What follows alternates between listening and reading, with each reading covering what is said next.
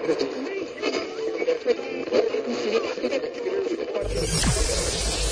ready for unique, rare, and little known treasures from the golden age of radio. You're listening to the amazing world of radio with Adam Graham. Welcome to the amazing world of radio from Boise, Idaho. This is your host, Adam Graham. If you have a comment, email it to me, box13 at greatdetectives.net. Follow us on Twitter at Radio Detectives and become one of our friends on Facebook, facebook.com slash Radio Detectives. Well, we're continuing our baseball series here on the amazing world of radio, and we're going to bring you an episode of Destination Freedom. Destination Freedom, uh, much like New World A-Coming, which we played over Christmas, was one of the few radio programs that were written uh, by black Americans and about the lives and history of black Americans. It was originally sponsored by the Chicago Defender newspaper and later by the Chicago Urban League. And originally it was just played in the Chicago area. This episode originally aired May the 15th, 1949, and the title is The Ballad of Satchel Paige. Destination Freedom.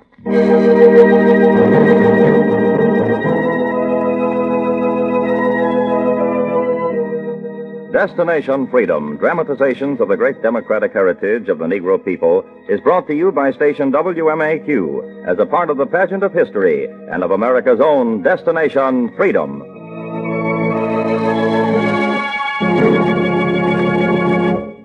When the story of America's national sport is written, there has got to be in it one chapter from the fabulous career of the world champion Cleveland Indians pitching ace Satchel Paige. Today, Destination Freedom will play that chapter entitled The Ballad of Satchel Paige. Nobody knows when he first played on a baseball field. Some say he put out Caesar when old Julius tried to steal. Some say he learned about curves watching Antony's Cleopatra. But it ain't no truth in the story that Methuselah was his catcher. Oh, Satchel, oh, Satchel Paige. Nobody dared to bother about his age. Cause he was the best pitcher that the good Lord ever made. Case history of the legend starts this way. Mobile. A kid named Leroy Page roamed like a tumbleweed through the streets pitched bricks at tin cans on back fences when he played hooky from Oakdale High back near the bay. Struck out scrawny kids in sandlot ball games.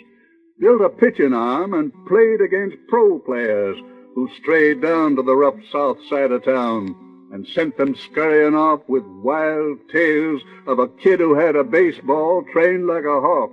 It could tear the heart out of home plate stood six feet three in his stocking feet, could bend back like bamboo, could dust ash off a smoker cigar with a brick at sixty feet. And when he was sixteen summers old, he heard about a baseball team in Chattanooga that was open to Negro ball players. And one hot day, he pointed his long, lean, size 14s toward Tennessee.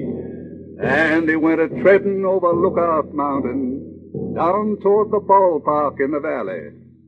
Tails went a spreading ahead of him. Over Lookout Mountain, his feet were a treading, and ahead of his feet, the tales started spreading about a pitching man over six foot tall who had learned how to throw the atomic ball. To Chattanooga town went Satchel the gangling. To Lookout Park was where he was a angling. Now the baseball boss, whose name was Bailey, had heard their tales and he argued daily with his coach Sam that they were not true. but the coach just grinned. There was something he knew, and he turned to Boss Bailey, about to say something sage, when over the mountain trod big Satchel Paige. They say that's the way come down on that Chattanooga ballpark.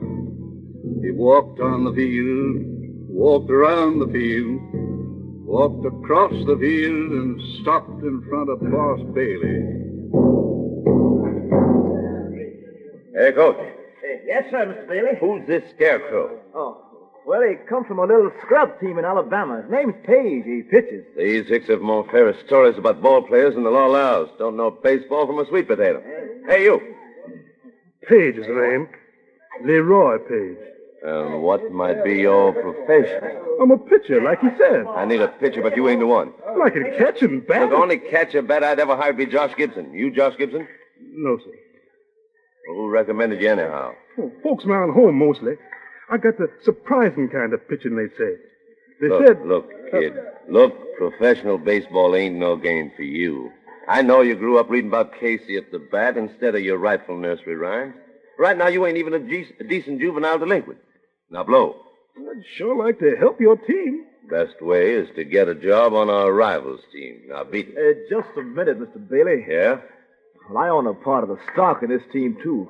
What are you getting at? Well, they, they say this kid here can pitch. You say that to say what? I'll bet you my share of the team's stock against yours. He'll do all right in a tryout.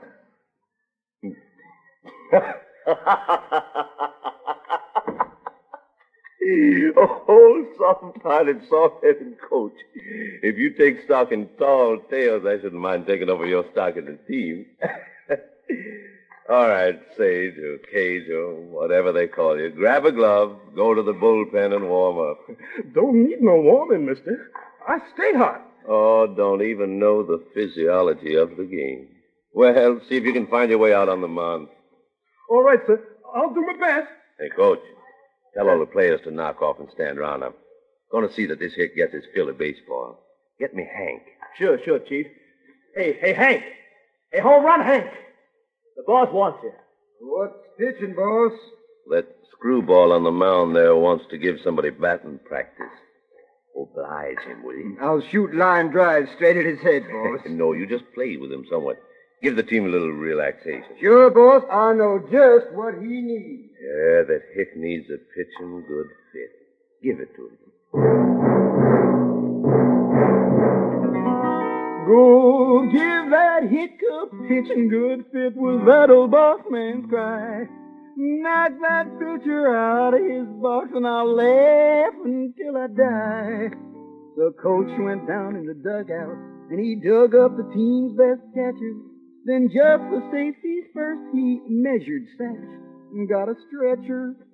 But not young Satch, no, he stood out on the mound with one arm on his hip and the other dangling down near the ground. And the ball players laughed like they had themselves a fit while the catcher put on his guard and grabbed his catcher's mitt. Hey, hey, come on, pitch up quick, Saul. Come on, pitch up. I'll show you why they call me Home Run Hank. And Satch bent way back, just like a stick of bamboo. Why, he looked like a hairpin or a standing horseshoe. One long foot kicked a hole in the sky, the other held the ground. Then he must have pitched that blazing ball, 'cause there was a whistling sound. Hey, what what what, what happened? I didn't see that. I didn't see that before. The bamboo stick had straightened up, and it stood still and surveyed the damage. They say the bat had been knocked down by the breeze, and the catcher was stone cold from the impact of the ball. All right, all right. Stop standing around with your jibs loose. One of these here sudden Tennessee cyclones just passed us all. Now, have that catcher up on his feet now. Hey, now, kid, pitch. And don't wait for freak wind blast to help you. They helped the stricken batter and give him a gentle shove. Got another catcher, put a pillow in his glove. Then young Satch went right back to the mound. He bent way, way back and brought the ball up from the ground. Hey, it happened again. The catcher knocked out Cole again. Better knocked out by the breeze. Yeah, there, there's a cyclone around here. The weatherman should have warned us. It wasn't no wind, Mr. Bailey. Well, then he's got a cannon in his pocket. He ain't even got a slingshot. This kid, they say, ain't human. Every human's human. Yeah, but the way... Set up another batter and catcher. We'll try one more time. They set up the batters like ten pins in a bowling alley, and he struck 'em down till the sun went down over Lookout Mountain. And the coach knew he'd won a team and had a player with the power of 22 men who could pitch like he wasn't quite exactly human. The players crowded round the wily old coach and told the catcher to analyze the pitch. The coach uh, says that me and you's going to work together, Mr. Page. Yeah, yeah, we'll, we'll be working with you from now on, Mr. Page. Just call me Satchel, boys. Well, uh, what I was seeing here is, uh, your catcher, we've got to get to understand each other. Sure. A pitcher and a catcher's uh, got to go along uh, like a doctor and a nurse. Sure. Got to understand each other's signals. Yes. Now, if you don't mind telling me, uh, seeing as I don't want your trade secrets, you understand, uh, Uh-huh. just want to know what I'm entitled to know. Why, sure. Uh, then tell me, what kinds of ball do you pitch? What kind? Like, uh, like, say, some pitchers got, uh, well, a curveball, Yeah. a knuckleball, Yeah. a jump ball, drop ball, bean ball. Uh, you see? Now, now give me a list of the kind of balls you'll be pitching, so as I can learn how to signal for 'em. Well, I'll tell you about the balls I throw. Yeah, One is fast, yeah. the other is faster. Well, the catcher, he looked up and he heard old Satchel say, Maybe someday when I'm old and gray, there'll be other balls that I'll have to master. Now all I need is one that's fast and another one that's faster. He didn't have no curve and he didn't have no drop, just one blazing ball that the batters couldn't stop. Oh, Satchel, yes, oh, Satchel Paige, built a pitch in the atomic age. Lean as a greyhound and as tall as a tree, he was the picture of history. Oh, Satchel, Satchel Paige. They say they put him on that Tennessee team, put a uniform on his back, nailed spikes onto his 14s, and sent him pitching round the Southern Circuit. Umpires in New Orleans, Memphis, Houston, Birmingham, Atlanta, Jackson, Tallahassee, Macon watched his blazing pitches and put out their reports. Strike three, out! Strike three, batters out! They say had them all singing the same tune, week in and week out, year in and year out. And they put up a poster that said, Satchel Paige is pitching here tonight. Batters beware, hitters hide. Batters beware, hitters hide. Batters beware. and people would come from miles around just to see him pitch. And he moved from team to team till he hit the town of Pittsburgh, and a guy named Gus Greenlee saw the gold dust dripping off his long, willowy right arm, and called him in and asked him to sign a mighty odd contract. You pitch your arm off in that Southern Circuit, never get nowhere. I got a proposition. Yeah, What's your pitch? On my team, the Pittsburgh Crawfords, lost the best batter in the country, Josh Gibson. Uh, Josh Gibson? Yeah, gone with the Homestead Grays. I need you 'cause you pitch like he bats. Now, nobody ever seen you banged out of the box. The kind of rep you're building up, you'll draw a hundred grand a year. Kinda like to meet this guy, Gibson. Yeah, my advice. When you see him at bat, let some other sucker pitch. Now, you've been winning 49 out of 50 games. That proves you ain't human. Uh, once you meet Josh, I've never met a batter who couldn't strike out. Sooner or later. if I have anything to say about it, you'll never meet this one. Play it safe. Let's barnstorm right. He barnstormed all around the country with Josh Gibson on his mind. He went a mowing down batters like on an assembly line. He frisked the lineups of 40 teams in 40 days, pitched shutouts, and in one game struck out 23 men, wet because the other four fouled out. Then they say young Satch went into Chicago to play a hot series game, and his manager stopped him in the dugout. Satch. Yeah? Uh, the team we're playing's imported a special batter. Yeah. Hope I don't hurt his feelings by striking him out. I hope he don't hurt your reputation. That reputation's worth a hundred thousand a year to me. I can't afford to have it hurt. me neither. That's why I strike him out. That special batter's Josh Gibson. I've been waiting for him a long time. They write songs about his hitting like they write songs about your pitching. You stay in the dugout. I'll put in a sub. I can't spoil your record. What about his? Yours is worth more. Look, I never ducked no batter. I ain't ducking this one. Let me loosen my arm up on this kind of hitter. I'll learn more. I ain't letting you pitch this game. It's either this game or no game. All right. Go to the slaughter, little lamb. He walked out on the field, headed toward the mound. Looked up in the bleachers, there was everyone in town. Why, the fans hung off the rafters, and the fans stood on the roof to see was Sage or Gibson best. See the naked proof. Josh Gibson, he was good, and he swung a heavy bat. And when he hit that ball, oh child, it wasn't no loving pat. Old Satchel, he leaned back to give the folks a show, and then he straightened up and let his lightning go. Strike one! Oh, Josh adjusted his cap, and he let out a long, long sigh as he watched that well-trained ball go zooming by. Satch wound up again to deliver another blow. Then something happened that hadn't happened before. Josh hit the ball, and you could hear it sing. Shot over the walls just like it had some wings. Oh, Josh just went and crawled around the park, 'cause he knew they wouldn't find that ball till way, way after dark. They say the long shutout record of the Satchels stopped. And the manager, who'd never quite believed young Satch was human, called him aside and said, You ain't the phenomenon I've been advertising. How you explain it? Well, it just proves that I'm human. They say the next time he pitched to old Josh Gibson, it was in a park in Chicago. He let three men get on base just to get to Killer Gibson.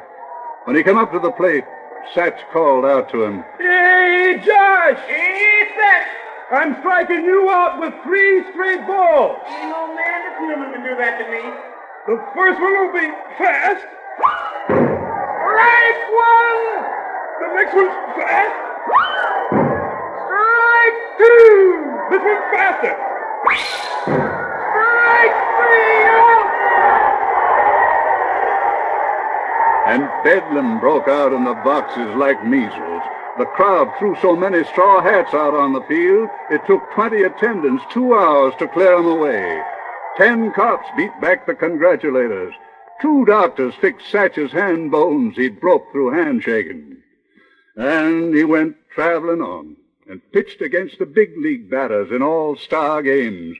He caught Hack Wilson in Pasadena, struck him out six times straight. In Chicago, he sought out Babe Herman. The Babe never got to first base. Ted Williams swung out like a blind man in Brooklyn. He cut down Lloyd Waner in Pittsburgh and struck out Joe DiMaggio in San Diego. Dueled with Dizzy Dean up and down the West Coast and took him 11 games out of 12.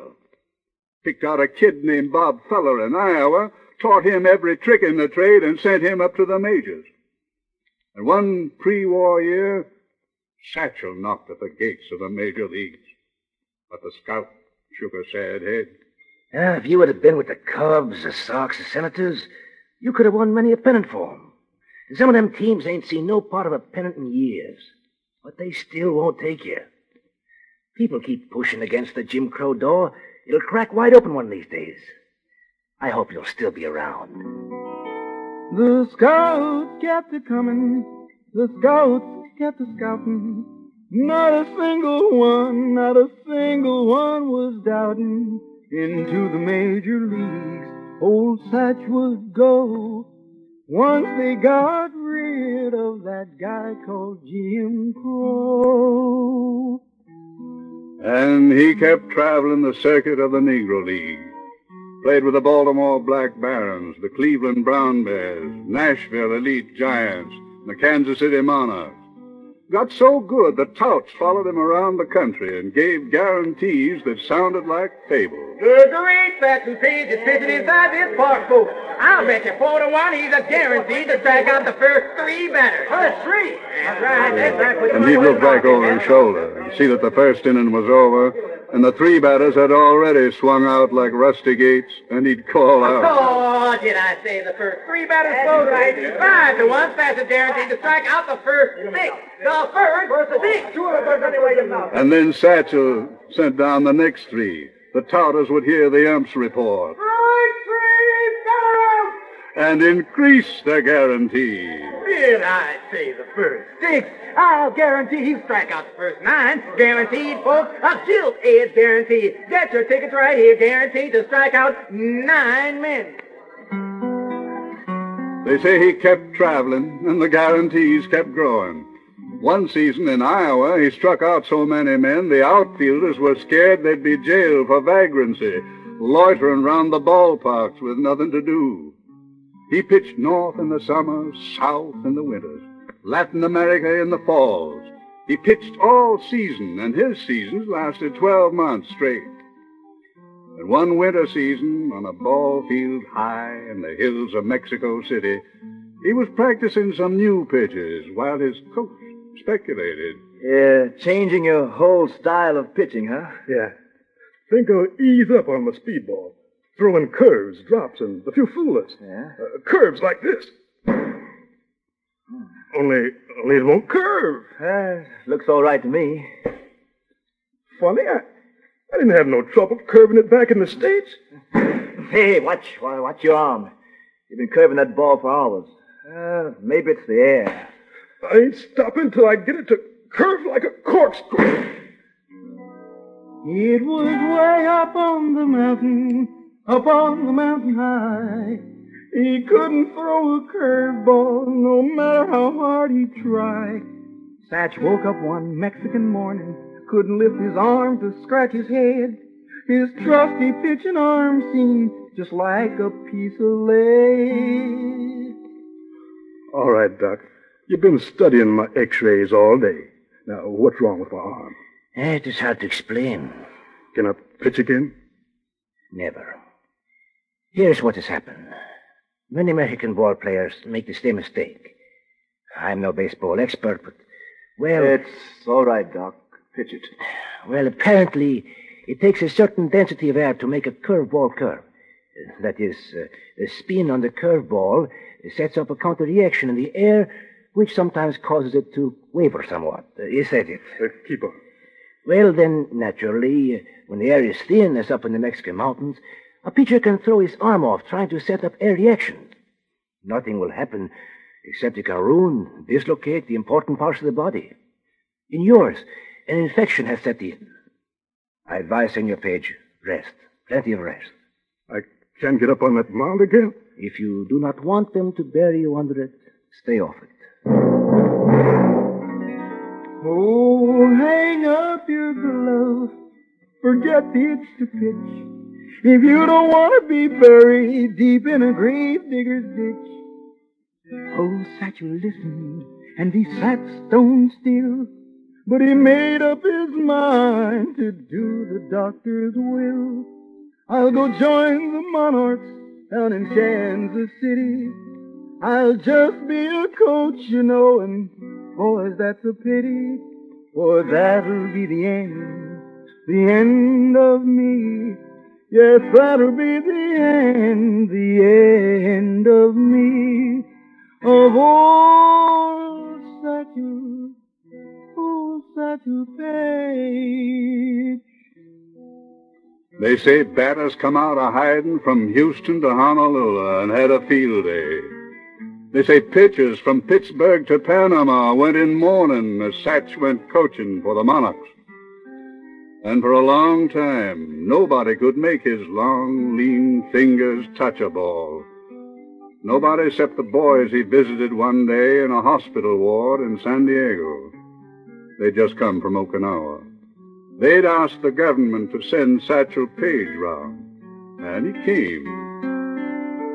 They sent him to the soldiers to bring them good cheer.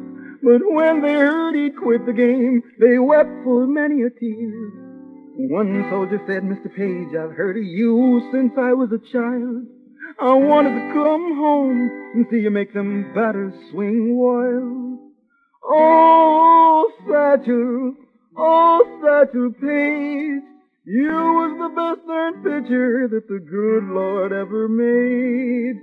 Oh, Satchel, oh, Satchel Paige, please pitch once more, some soldier said. All right, said I'll do it even if it kills me dead. Hey, Satchel, hey, Satchel Paige. He went back to the ballpark where the Monarchs were playing, walked out on the field past the coach and the players, and bet his life saving he'd strike out the first nine men. They say the crowd got quiet when he stepped on the mound.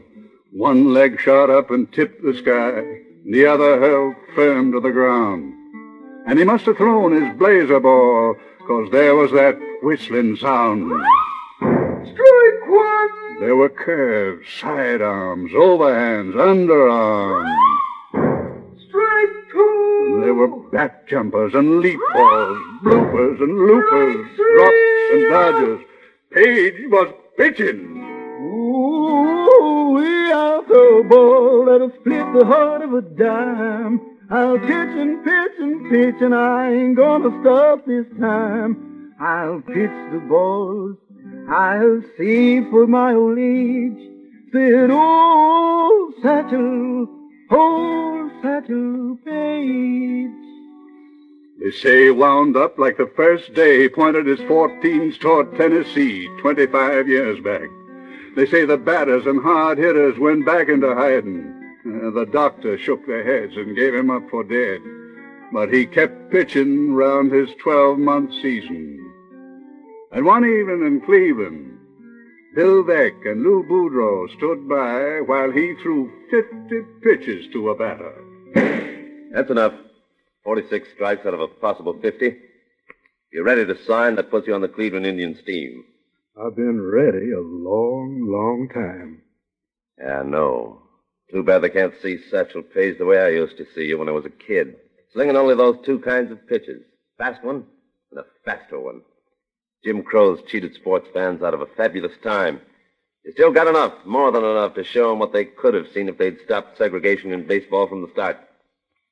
How about getting into uniform? True, you may not pitch like you used to at all, but you still got plenty of juice on the ball. Now look here, folks, I'm getting ready to go. Cause the rest of my story you all just about know. How with Doby Gordon, Keltner, and that hustling Lou Boudreau, the Indians won the pennant, and old Satchel steal the show. If you don't believe my stories, the sure enough gospel true, goes to show baseball legend, just amen for you. In front of him fame was always a dangling. It came mighty late for Satchel the gangling. Oh, Satchel, oh, Satchel Paige, the greatest pitcher that my good Lord ever made. Oh, Satchel, oh, Satchel Paige.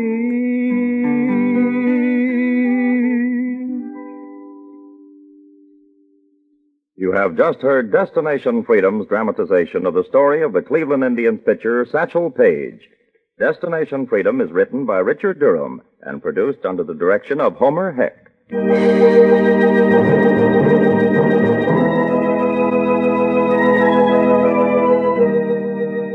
The role of Satchel Paige was played by Harris Gaines. The balladeer was Oscar Brown, Jr. Others were Dean Almquist, Harvey Hayes, Ted Liss, Tony Parrish, and Fred Pinkard. The special music was composed by Emil Soderstrom and played by Elwin Owen, Jose Bethencourt, and Lou Kessler. This is Charles Chan inviting you to be with us again next week when Destination Freedom will tell the story of Benjamin Banneker, Negro inventor and surveyor.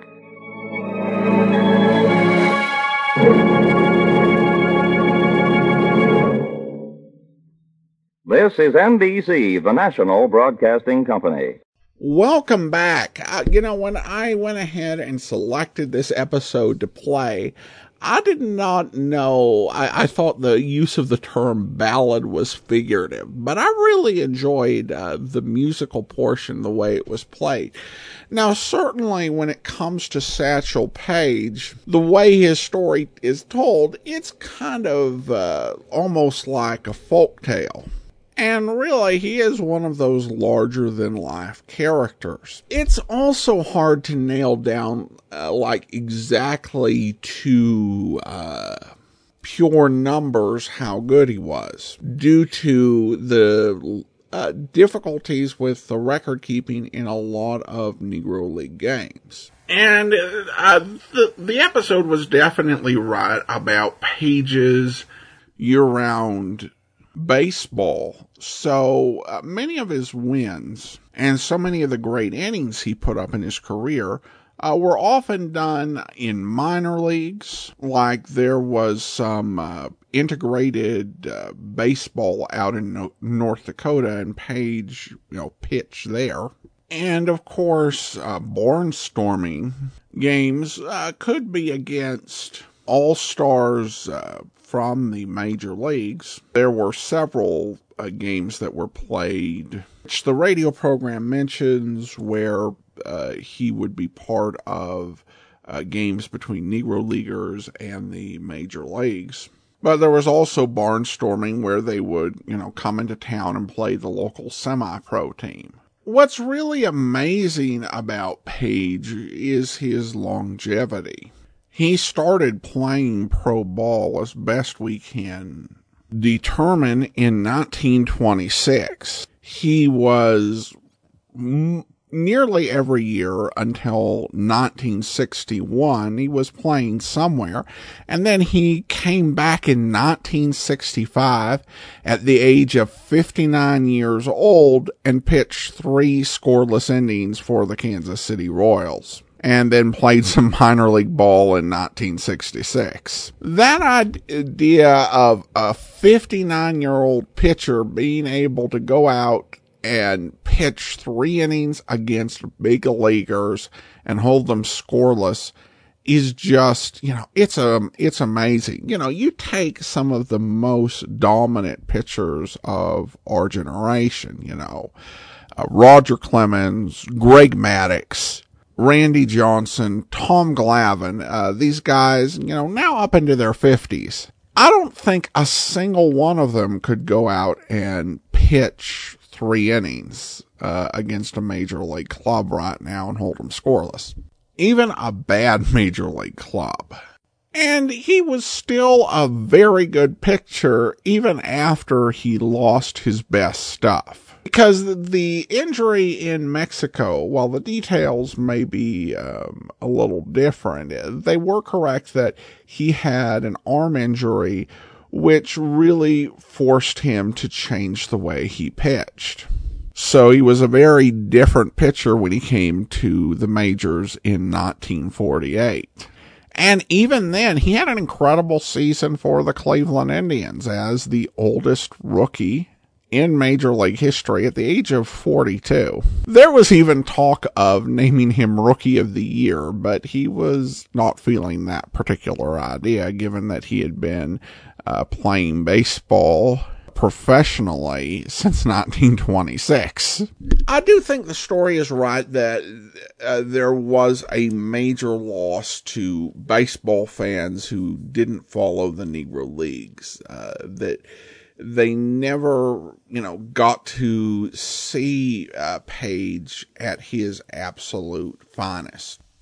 And it's fascinating to think about what he might have done had he been pitching in the major leagues and earning the type of money that a star big game pitcher uh, earns, and therefore not needing to take on uh, as many uh, uh, games and innings for all of these, you know, barnstorm uh, uh, tours and things of that sort. I think, though, you take a look at his major and minor league record, his uh, longevity, and just the uh, stories told by those who faced him and those who saw him in action.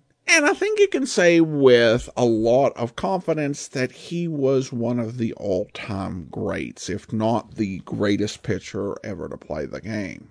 One thing I did want to mention is my very first encounter with uh, Satchel Paige was in the 1981 made for TV movie Don't Look Back, the story of Leroy uh, Satchel Paige. It starred uh, Louis Gossett Jr. as uh, Satchel Paige, and it was a pretty interesting baseball biopic. It did have the incident in here with uh, Paige walking the bases full to get to Josh Gibson. And it's a great scene. Uh, this is one that we're pretty sure Satchel Paige kind of dramatized and added uh, some fictional elements because uh, the particular uh, Negro League uh, World Series game, uh, three players got on with hits before he faced Josh Gibson.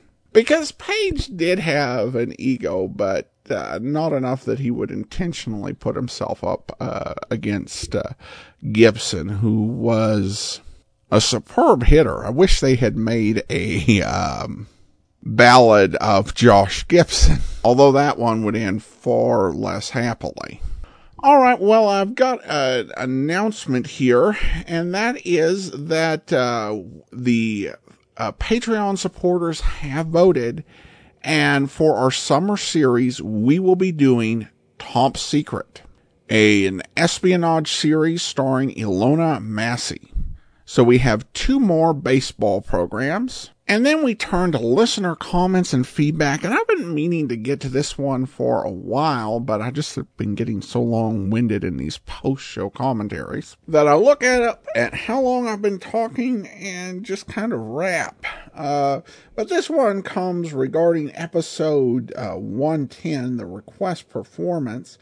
Uh, Bill writes, uh, Hi, Adam. Great show. Even though it was a few years uh, early when Dick Powell started singing, I half expected the Grouch uh, to start complaining. Thanks. Uh, of course, the Grouch was a character from the first season of Richard Diamond, uh, who would interrupt his singing sessions with his uh, girl Helen. Of course, Richard Diamond being played by Dick Powell. Uh, thanks so much for the comment, Bill, and that will actually do it for today. Join us back here next Wednesday for another great baseball episode from the amazing world of radio. In the meantime, send your comments to box13 at greatdetectives.net. From Boise, Idaho, this is your host, Adam Graham, signing off.